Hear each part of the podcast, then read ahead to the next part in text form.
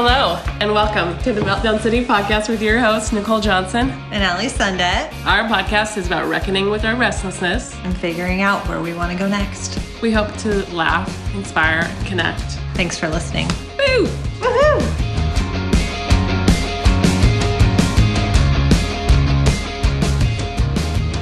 Okay, Ali, so we met a week ago Yeah. or so. What did you think? Do you have anything to reflect on from our last week's episode?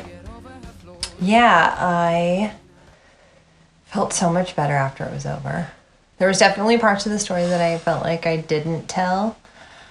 But overall, um, yeah, I feel like one of the funny analogies that I forgot to mention during the the story was that I felt a lot like Cougar from Top Gun.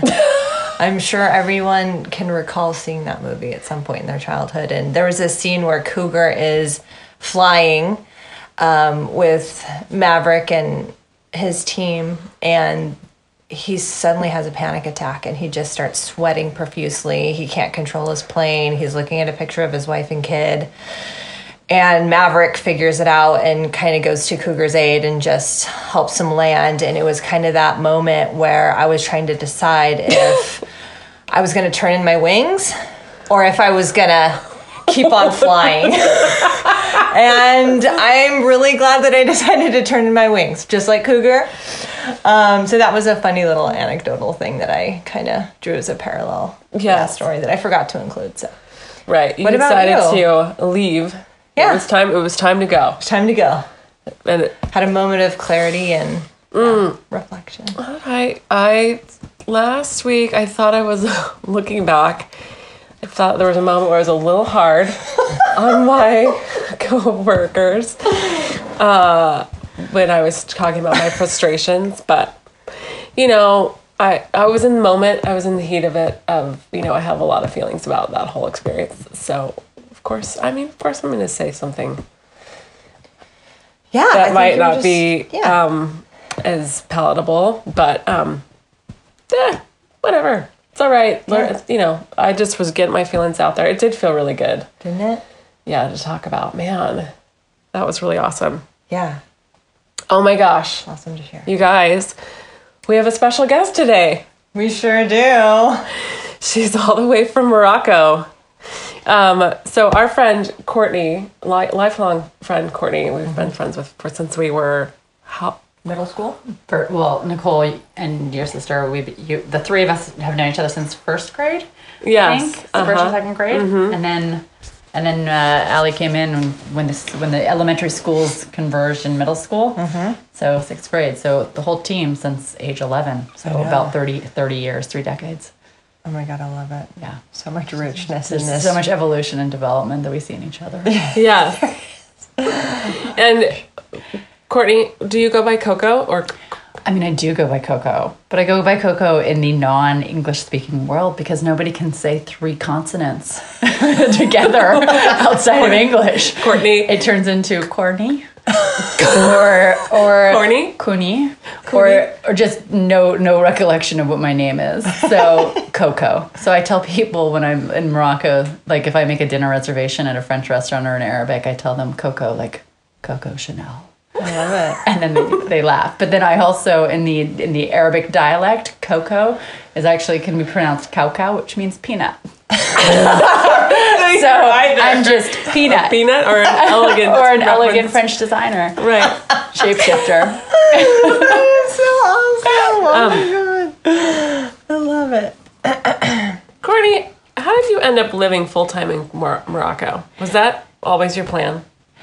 No, no, it wasn't. I mean, it was it was not my plan, but it was not necessarily uh, like there was a little bit of, of of destiny in it. I'd say because what I tell people when I'm in Morocco is is when I was 20 years old and I was living in in um, Spain. Ali Sundet here, and our other friend Melanie. Uh, we went down and did a trip for two weeks uh, in Morocco and spent two weeks all hideous kinky style bumming around and we we rolled into Fez the ancient walled city which was established in 800 sorry and uh, and and it was you know it was just like Indiana Jones, and I have always wanted to be Indiana Jones, and so I thought this might be my spirit home. And at age twenty, I was like, I want to come back and live here someday. That was 20 years ago, right? And so then I, you know, had this life and lived in DC and New York and then Qatar. And when I was in Qatar and trying to figure out what I should do next, because um, I'd spent four years in Qatar, which we can talk about. It's an interesting place to live in. But I was trying to figure out my next. I was trying to figure out my next move, and I had a friend who had studied Arabic in Fez, in the walled city in Morocco, and she was like, "Why don't you just go to Morocco?" And live there. You love it and you've been going back there over the years. So why don't you move there? And I was like, I can't move there. What are you talking about? I like do what? Mm-hmm. And she was like, It doesn't matter. You've saved up a bunch of money in Qatar and you don't have kids and you don't have a family and you can do whatever you want. I was like, Maybe I can do whatever I want. Right. Wait a second. So she just like put this little seed in my head. And then how many years ago was that? So that was so I've I've been in Morocco for almost four years. So that was like five years, five and a half years ago, because I started to germinate before I left. So mm-hmm. probably in year three in Qatar, she put it in there. And then I started to think, okay, so how can I actually make this happen, right? Like I'm in Qatar, I run a legal program at a foundation there. I have a, a traditional job. I'm I've got staff and I'm doing like you know high powered stuff. And I'm just gonna at age 38, I guess, or like 37, 38, just be like I'm out and so I had to kind of wrap my mind around that. And then I had to figure out, okay, I guess I can do that, right? Like uh, like I, that's possible. And so how do I get to Morocco then? And so that's when I thought, well, uh, like I need a legitimate vehicle to get me there. So uh, a legitimate vehicle would be to why not do my PhD? Mm-hmm. So I kind of looked into doing that. And then left Qatar and moved to, to Fez, where I started intensive Arabic study because I really wanted to do Arabic. And so I, I arrived in the walled city at the at this institute there. So at age 39, 38, 39, I start my Arabic classes with a bunch of 22 year olds. and my, my social circle in this medieval city that is a little bit like Narnia yes. was Coco, the 38 year old, just killing it with a bunch of 22 year olds right out of undergrad. So, like, you know, I don't even know if they're millennials or younger than millennials, right? Yeah. And so we were all just in class studying Arabic and then going back and living in this crazy riad, which is like a palace, right? In a medieval palace. And the riad where we were living in was owned by a French count and his British playwright wife. So it's like just eccentric city, right? So yeah.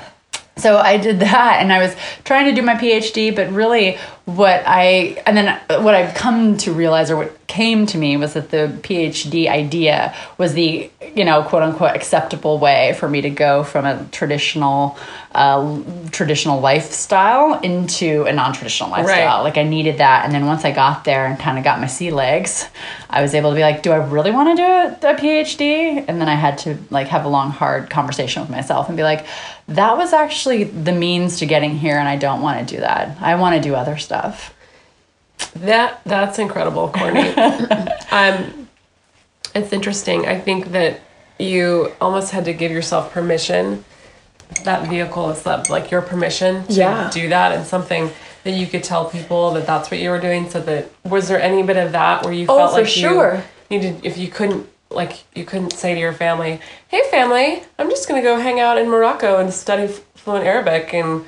And French, and that's what I'm gonna do for a right. while. Right, that would not have been acceptable. How would, how like like that. But what was interesting is is is when I was talking with my sister about this, we I have a dear friend that uh, that I worked with in New York when I was working for an NGO uh, in New York.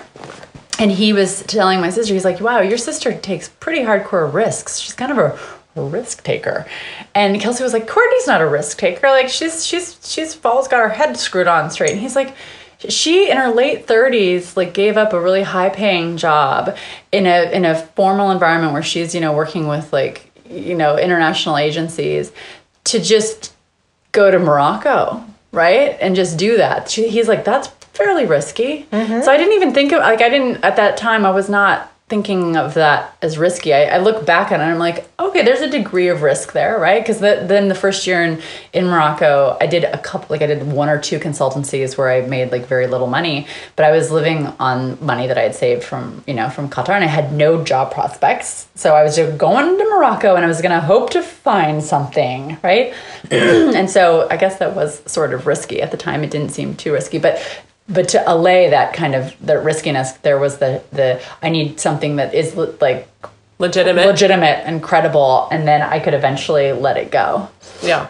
But it was, but it very much probably influenced by external factors and my own. Like I, I needed something for myself that would be legitimate, so that I didn't feel like I was just a Hanging out. hanging out and just like dumping it all right i mean Yeah. that seemed kind of kind of nuts so but but i so then when i got to morocco i had to kind of work through all of that right i had to work through what it meant then to be in morocco for the first couple of years everybody was like so when are you coming back like when is this you know when is this kind of little uh, sojourn there gonna gonna end and you're gonna come back to the united states and like be a little bit more serious and do something a little bit more relatable.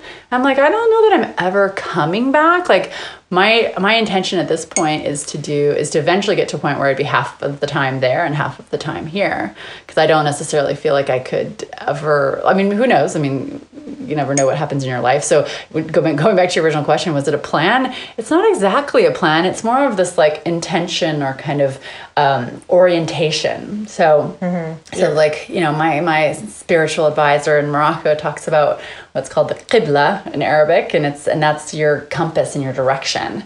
So I think you know I've, I try to set my direction, and then the path to that direction certainly takes twists and turns that you have no idea uh, what those will look like. But you're eventually going towards that north star. So I think that that was that was the north star set at age 20 that I forgot about for years and then came back to and came back to. Yeah. It was already planted. Yeah, I guess it was yeah already planted, but like I I love Joseph Campbell, and so and I think you know, and I like to I have my little quote list on Evernote. Use Evernote as a tool for organization, and so I have my go-to quotes, and then I have a separate file just for Joseph Campbell because I love him so much, and uh, and he says that you've got to you know you've got to let go of the life that you've planned to lead the life that you are meant to lead something like that that's a total butchering of the quote but it's basically There's meaning there. there's meaning I got there. it. Yeah. Yeah. So, yeah. So like you can't. I. I don't. I. I. You know. I don't. I had. I've over the years certainly had massive anxiety about that. Right. Like as I was moving to Morocco and living a very very different life, I have friends who were, you know, from my New York and D.C. days who were becoming, you know, political appointees of deputy assistant secretaries of state for European affairs. At you know, or being you know named as heads of of departments in in, in you know top twenty five universities. And I'm like what am I doing with my life? This is not what I'm doing. And then I just had to kind of circle back and be like, but is that is that what you want? Or is that what you think you sh- you should want, or that what everybody else would would identify as success? So the first, you know, couple like the first year in Morocco, first two years in Morocco, but the first year in Morocco was like major transition uh, like internal like what is who am i? What am i doing? Is this am i in the path that i want to be on? Because it was such a massive transition. Like i say that going from new york to doha qatar was less of a rupture than going from doha qatar to morocco to fez and rabat morocco. Because it's just a totally different way of living. And uh, my life changed in pretty massive Pretty majorly. Yeah. So it sounds like, I mean, I've heard you say this before that you were living an authentic life. So and that came from so so my mother um you know, in my 30s there there was questions of why am I not married? Why don't I have children? And my and when I'd have these conversations with my parents who have like been my best interest at heart. They just love me so much. And I and they and I'd be like, "But why do you like why do you what does it matter if i have kids or am married or not? Like what are you really asking? And and they would be like well we just want you to be happy. And i'm like well why didn't you ask that question? Do, you, do you think i'm i, I am happy? Mm-hmm. Like i'm i'm really happy. And i understand that you derived so much happiness out of that that experience of children and and, and that's beautiful and i would never take that away from you but I, I think it's i think that like i am super happy mm-hmm. right? And I, at this and around the same time i listened to the moth podcast. I listened to that mm-hmm. because i love story based uh, podcasts, and there was a story of a woman who was who was working with end of life patients. Right, she was doing hospice work, and she said that she had a conversation with a woman that that deeply moved her, and it was and, and it was this conversation about authenticity. It's not did you lead a happy life. It's not that did you lead a life full of tragedy. Did you lead like all of these emotions if you're going to have all of those emotions you're going to be miserable you're going to be frustrated you're going to be joyful you're going to have all of it right? But the question is are you leading an authentic life and the life that that you that is authentic to who you are? Because nobody can can can challenge that. Only you can set for yourself what is truly authentic to who you are. So when i told when i went, recounted that to my mother and i was like i'm leading an authentic life she was like it just clicked. And she was like okay, I got it. Your authentic life is not my authentic life. And that's not, and there's no competition and there's no, you know, that's you and I have my authentic life. And, you know, and so, so that's kind of, I definitely think that I'm leading an authentic life. And what do you think about living in the Middle East? I, I mean, I, I, I, I love living over there because I and I've now lived over there full time for eight years. And I come back to the U.S. Uh, twice a year. I come back in August and I come back at Christmas time. And I think that by living over there, I have a different perspective about my country, about myself, about my friends, about my family, about the world that that helps me like on my journey in life. Mm-hmm. So I am grateful for because it's also like I'm constantly looking at at the life that I'm leading over there and comparing it with the life that I lead here, and they're very different experiences. And, and I'm able to, you know, every time I come back to the U.S., I kind of have a new insight about what it is to be in the U.S. and what it is for me to be an American in the U.S. versus an American outside. So I really like this this ability to, you know, to change my perspective. Shape shifter. Yeah. Maybe not really, but that's what just made me think. Yeah, yeah, yeah. Um, what I know that there was something that launched you over to Morocco. Was that? Would you call it a little bit of a crisis there that you had in Doha with your crazy work ex? Yeah. work So that definitely. So I would say that's one of my major life crises, right? And that was because I left. I went to. I went to Qatar after three years in New York, and I loved New York, and I had an amazing time in New York, and. Uh, but I wanted to be in the Middle East. I mean, that was I studied. I did Islamic studies, and I, you know, I was studying Arabic, and I wanted to be in that region. And so I went to Qatar and I worked for an agency called Education Above All, which was founded by the then queen of the country, Sheikh Moza, who's a, is an international advocate for education. And so I, I arrived there to set up uh, a legal program. Um, but, and I, and I have a lot of great legal background, but I didn't, I didn't necessarily have the, I didn't know the ins and outs of specifically international humanitarian law, international criminal law, and international human rights law as they intersected in education in conflict. So I had to like learn the substantive area of the law to be then able to set up a, a program. But my colleagues in in the in the newly established institution or in the in the new or NGO they had been working in that specific field for like 20 years so they knew exactly what they were doing so i arrived and had no idea what I was doing, which is demoralizing. And then on top of it, everyone around me knew exactly what they were doing and looked at me like, "Oh, you poor thing. You you're you're you're you're kind of less than us, but somehow on the same level, but you shouldn't be." You've been let in. You've been let in the back door accident, and I was just like, "Oh my god!" So I spent like I so it was this unbelievable time of complete self doubt, right? I mean, I doubted myself to like, and then on top of it, Qatar is just such a crazy uh, place. And and and my and my like work situation was so intense and I, it was really challenging uh, to work there with some of my colleagues. I had some wonderful colleagues and then i had some colleagues that were really challenging for me. Um, and so I just would come home after a day of trying desperately to know my field and know what I was supposed to do and feeling like no one believed in me or trusted me or thought that I was smart or thought that I could do this, right? And so I, and it was and it was just a crisis, right? And and I would go to Morocco once or during that time twice a year because I was in such a crisis state and I'd sit with my spiritual advisor in Morocco.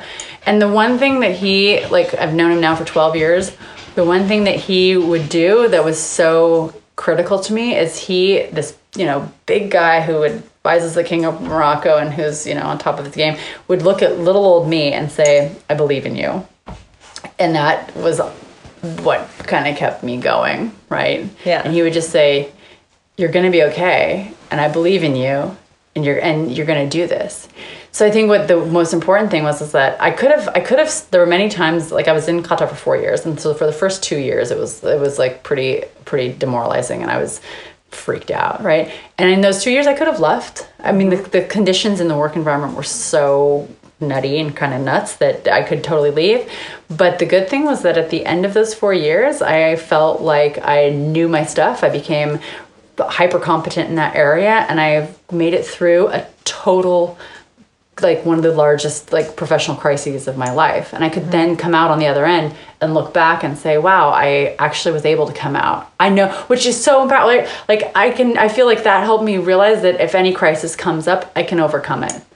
Right? Like there's nothing that's going to beat me down to the point where i can't Move forward. move forward right and that's a really good quote and again i just butcher quotes but maybe you maybe after this you can do like a little like show notes right Yes, put all these put the That- put that will the be- uh, that will quotes be there. happening. there's like a, a buddhist austrian who um who talks about like you need to get to like you need to keep going deep into the into into the into the obstacles and into the crisis because you need to know your like that shows you your power mm-hmm. the deeper you go and the more absolutely you know in, insurmountable the challenges and the more you're able to to surmount them the more that you just feel your power and know that you are like you understand the limitlessness of yourself It's like head towards the obstacle. head, the obstacle head is into the way. the, the obstacle is the way Oh my god, I love it. absolutely Jesus. yeah This is gold. As Nicole would say. Go!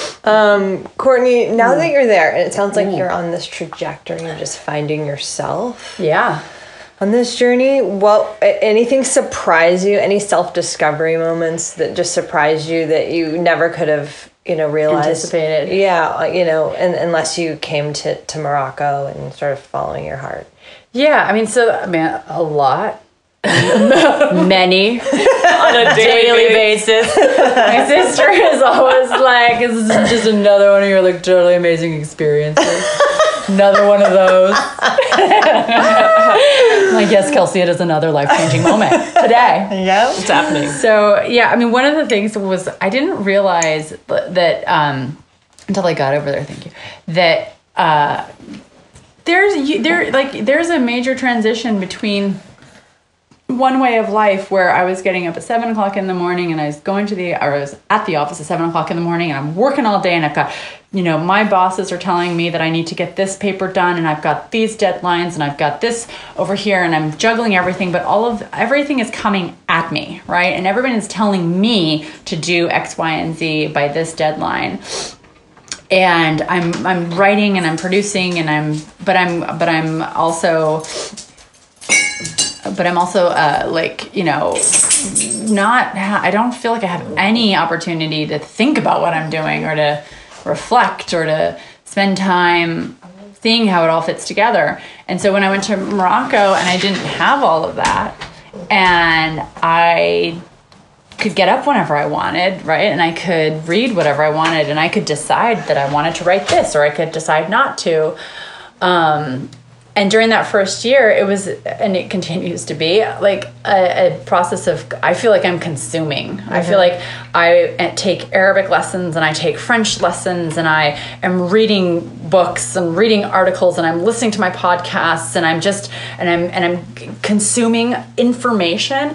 And so there were various times along the way to, ver- to varying degree of, of, of like anxiety, which is all I'm doing is consuming. What am I producing? What am I putting out in the world? Like, what is my contribution?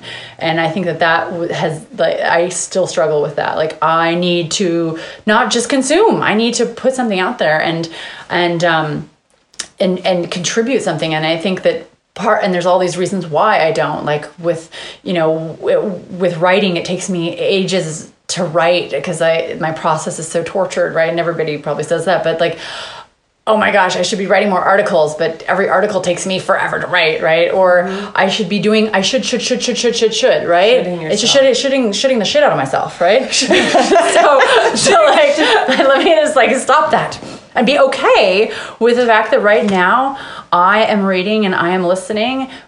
So that's number. But then also, what I did find that allowed me to do is is like really reflect and really be way more mindful in a way that was way more intentional and way more connected. And part of that is that like my by the way I live there is just totally different, right? So like I get up in the morning and I do I try to do an hour of my Sufi practice meditation right? And and i find that when i do that like my my mind obviously you're trying to empty your mind and not focus on the chaos around it but i find that the quality of my thoughts are different. And i have and and, and it took me forever to even realize that the quality of my thoughts during that period are different right? Like i had to because i had to get to the point where i was even reflect like you know cognizant and aware of that. Mm. So i feel like i uh, you know, take a little bit more time also to be like as I'm, you know, walking to the tram to to check in with myself, you know. So and though and that and it, it's because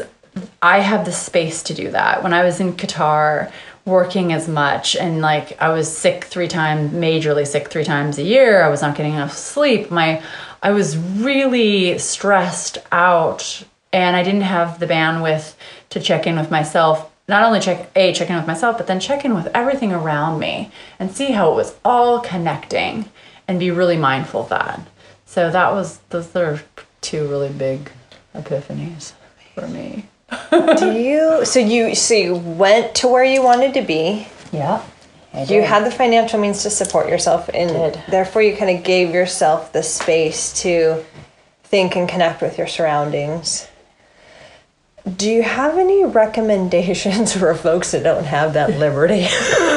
like people like Kelsey and myself, who are Right. still working full time, have Right. children, and, you know, and Right. families and commitments that and responsibilities, you know, that could get a piece of that, like a window into that.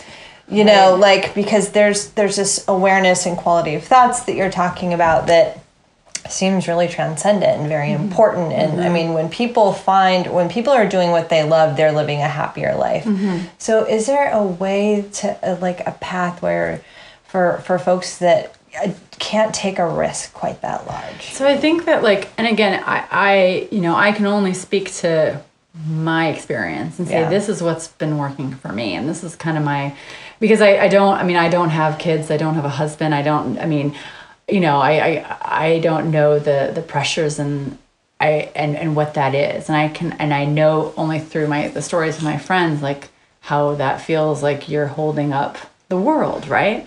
So what I can say is that I think that it probably starts again, and I know, and this is a very you know kind of pat uh, uh, analogy, but seriously, you put the oxygen mask on yourself, and then you can put the oxygen mask on your child, yeah right? And Yeah. I think that folks do not do that. It's so true. Um, my sister Kelsey, uh, recently she full, works full time and she's got two kids and she's living with the parents and you, you know, I mean, in a good way, you know, and like you know, it's just, just building. She's not like bunked up because she can't. no, no, no, no. This is by choice. right? She's building. They have a build on the property. Like she's got. She's you know her little basket is pretty full, and she then recently, uh, like you know, has a has a sciatica or like is pretty debilitated, and I feel like part of that is because she, her body is telling her like is is is is unilaterally saying you're not paying attention to me. And i'm gonna make you pay attention to me right? Yeah. so and she's like i don't know how to pay attention to you. Like i don't know how right? So i feel like you it's it's you know you gotta check in with yourself and find make the make it like it is hard work. Like all of this like meditate like and, you know i think my family and pot- potentially my friends are like oh yeah i blissed out courtney coming back and just like riding that whip. It's on the way into work. Take 10 minutes as you're going into work and check in and be like what do i need? I recently led a, a, a trip in, in Morocco. Uh, I, I lead a trip with a, a scholar at Duke University called Illuminated Tours and we bring people uh, from around the world. So anybody anybody who's interested can can email me. Um, bring them to Morocco for two weeks, and we do a spiritual educational trip, and we you know facilitate interactions with with you know amazing Moroccan artisans and spiritual leaders, and and and also at the same time create this community for two weeks. One of my friends on that trip uh, has two kids, husband lives in Boston, and the agreement before they got married was that she every year would be able to take a solo trip for at least two weeks. Kids stay w- at home. Nice. She checks in with them maybe in the evenings, and that's it. Yeah. And she does that, and she knows that that is what she has to do Yes. to to maintain. To survive. That's absolutely right. And she, that is not negotiable, Good. right? Good for and I've got another Good for her. friend uh, in Texas who every year she's a high-powered financial advisor, and every year she goes up to Alberta to Banff Mm-hmm. for about a week, and is in nature by herself. She's got four kiddos, and she's like, "I salute you, Mm-hmm. Sayonara. husband. Sayonara. I'm out for this time," and Yeah. recharges their batteries. Good. And I think that's good to do that, like have a major capstone, like you know, kind of kind of project like that. But I also think that folks need to get in the habit of daily checking in and just carving, just carving that time out, right? Like and just Even being if like, it's just 10 minutes. Mm-hmm. Yes, even if it's just 10 minutes. Mm-hmm. And I'm like, and the thing is, is it takes work. Like, I come to Seattle, like from Morocco. I can do that in Morocco because I live, you know, I mean, it's my life over there is a lot more pieced out. I come here and I'm living with my parents and my sister and her two kids, and we're up at six, and I have a little taste of all of this, Yeah. and I lose it. have I done Have I done my Sufi practice in the morning since I've been home? No. Right. And I need to get, but I, it's like, but I'm not going to beat myself up about it. But I'm like, okay, today, where can I put that in there? Because that's critical, and I feel it, and I need to mm-hmm. bring it back in, right? yeah. So I need to just, Thank you. yeah. That's really good. But also, you need to have friends that are reminding yourself, right? Right. Like again, so I'm going to impart a little bit of Sufi wisdom here. So, like the in in in Sufi Islam, which is the mystical branch of, of Islam, there's this thing called dhikr, dhikr mm-hmm. Allah, which means like remembrance of the divine, of the mm-hmm. beloved, mm-hmm. right? And it, the then I meditate on this, like remembering. You forget. You need to be reminded. That is like a gift. You need to rem- you need to have the conditions and if we bring a little behavioral science conditions around you that are helping you mm-hmm. that are reminding you of mm-hmm. yourself and reminding you of what you need to do. Mm-hmm. Because you can't hold it all in. So you want to create those conditions of remembrance and reminding. That'll help you. you. Yeah. Wow. a lot better. now I know what to do. Thank God. Glad I asked. Now you know what to ask Andrew for. Yeah. Two Exactly. weeks by yourself. Tweet them, motherfucker. Yeah. I'm just kidding. Yeah. Um, He would say yes to that. I'm Yeah. sure he would. Um, oh, I have a more traditional question for you, Marty. What is it that you actually do for a living? what do I do for this is a question that has stymied people for ages Right? Nobody knows. nobody oh. knows nobody knows She's a she's a religious scholar. No, she's famous. She's got her own television show. she consults to the UN. yeah. So when I left Qatar, so in Qatar I had a more traditional uh, existence, and I was a legal program manager. So I was, I was the head of a legal program, right? And when I moved to Morocco, I didn't know what was going to happen, right? I knew I was there. I knew that I was studying Arabic and French. So what I do every year is a couple times a year is I send my parents and my family and our friend Melanie Wimenauer an email that details what I'm doing with my CV, my Oh, resume, so that everybody kind of has a sense of basically what I'm up to. Um, and actually, I've got a friend in Morocco, uh, Selma, who when I was telling her, and this is also like not a crisis, but like I was like, oh, Selma, what am I supposed to tell people I do? This conversation is so impossible. And she's like, tell them you do stuff. She's, and I was like, what? And she's like, no. Tell him you do awesome stuff. I was like, she's like, you don't need to explain yourself to anyone. And I'm like, Selma, you kick it. So what I do, so when I so when I left my traditional job and went with no plan, that opened up all sorts of doors and mm-hmm. opened up all sorts of possibilities that I had no idea would come into my life, right? Mm-hmm.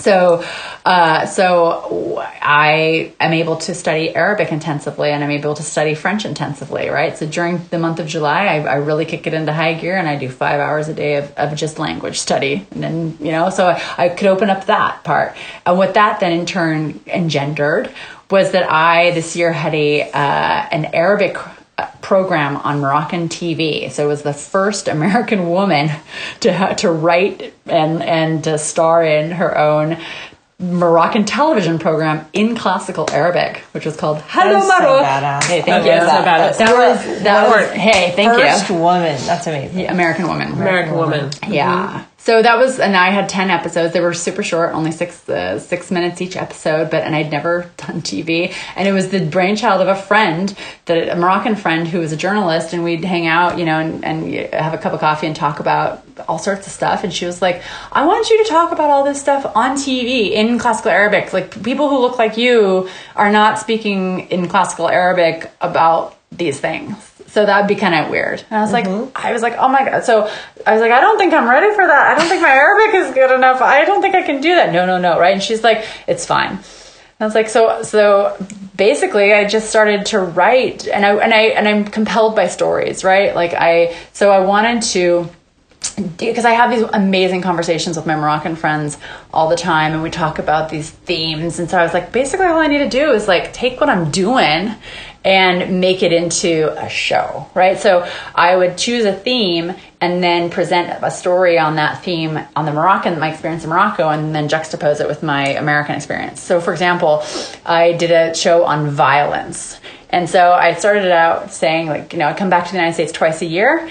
And when I tell my Moroccan friends, when I tell the Moroccan taxi driver, when I tell the Moroccan vegetable seller, I'm like, I'm going back to the US for a month. And it was just like, oh Oh my God, aren't you kind of freaked out? Aren't you afraid? You guys have so many guns and you're killing kids in schools and so violent. And I'm like, oh yeah, okay, yeah. And then I would come back to the United States and I'm like, I live in Morocco. Oh my God, aren't you like living in the seething cauldron of terrorism? And aren't you afraid to walk out your apartment because you're gonna be exploded on? Right? Yeah. Different themes. So that was kind of, I didn't expect to do that. So that's one thing that I did. I also work for an institute of, uh, of Islamic scholars of Morocco and I do special research projects. And I do that. I'm kind of on retainer for the institute there, which is affiliated with the Ministry of Religious Affairs.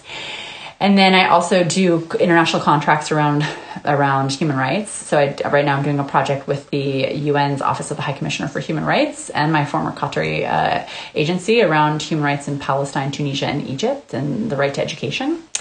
And I am leading this, uh, co-leading this program called Illuminated Tours with my Duke colleague, uh, and building that out in Morocco. So trying to do an educational, spiritual program and I am also writing a book. Um, uh, it started again. Half of the, the stuff that I'm doing starts by accident, and then is like spun into something cool, right? So Yeah. I I I can tell the story. Yeah. Okay. So I on my last no, let me see. In my 40th year, soon after I turned 40, I was I sent an email to my dad and my brother-in-law and my sister and my mom saying, "Oh, I listened to this really cool TED talk with the economist Alex Tabarrok, and he was talking about open, and he's a libertarian."